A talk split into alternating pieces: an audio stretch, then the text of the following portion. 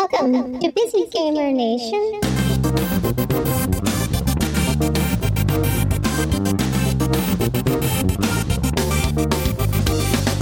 My name is Zeke Fenelon. We're working on Spirit of Midnight, and I am the sound designer. And I'm Scott Smith, and I'm the, I guess, design lead, like lead developer. I do most things. You also write.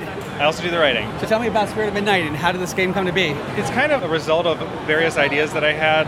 I don't know why I wanted to make a cat game, but years ago I did. Um, I have other games that don't have cats, but this is the one that I wanted to start with. And the style kind of came out of my background as a UX designer. So my tools that I'm really used to working in, especially, are Illustrator and some of the other Adobe products, especially Illustrator, and tried various things, ultimately landed on what you see here. It's a modernized point and click adventure game. So imagine a LucasArts game from the past, like Monkey Island, but controller based, a little more streamlined, a little less hard to get really confused. Looks like it's easier for kids to get into, Yeah, I would say so. not as text heavy. Right, I played Grim Fandango Remastered about two years ago, and I myself, as an adult, got lost for like two hours.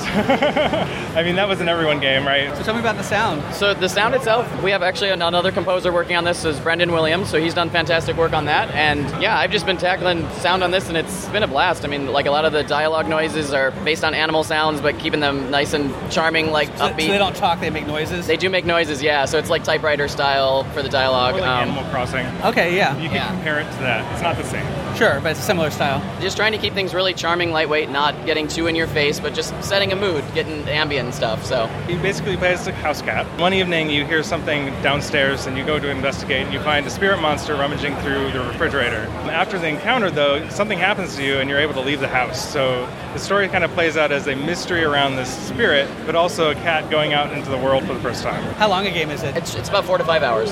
And is there replay value or? I considered a, an extra hard mode, but I don't know how that'll pan out. We'll see. Right, so it's still in development. We have about a third of the game done, and we're planning to release next year. Kind of the, the actual release date somewhat depends on the consoles. We would like to bring it to all the main consoles, so Switch, Xbox, PS4. Right now the plan is Steam. Yeah, so we have Steam, Mac, and PC Okay, so 2020. 2020.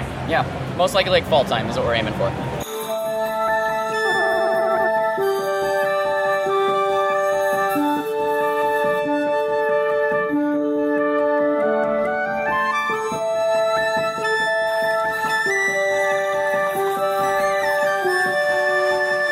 Find show notes, music credits, and other details at busygamernation.com whack podcast.